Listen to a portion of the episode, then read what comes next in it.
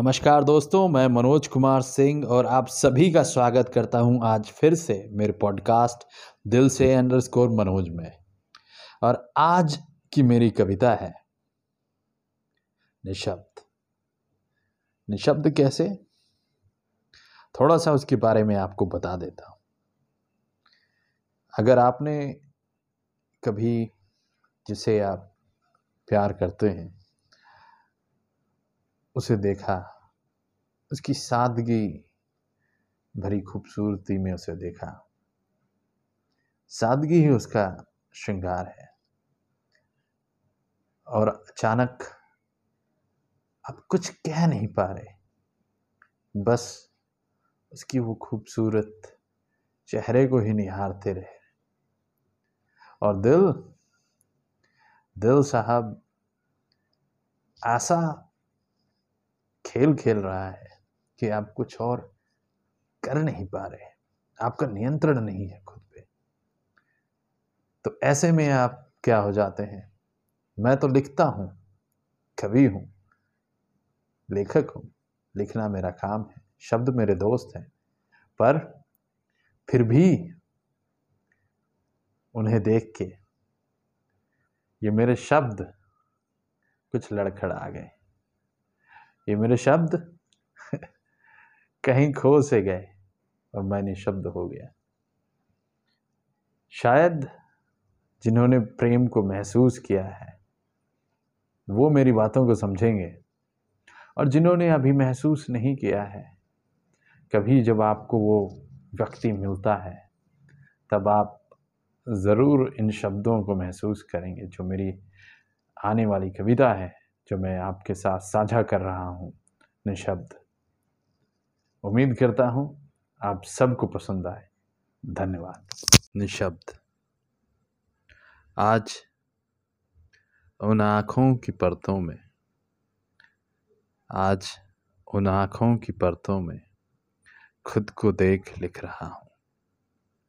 तेरे होठों की लाली में, उस भीनी मुस्कुराहट में खुद को देख लिख रहा हूँ।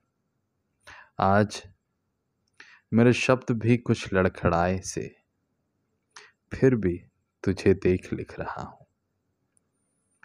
श्रृंगार तेरा सादगी में लिपटा, देख आज लिख रहा हूँ।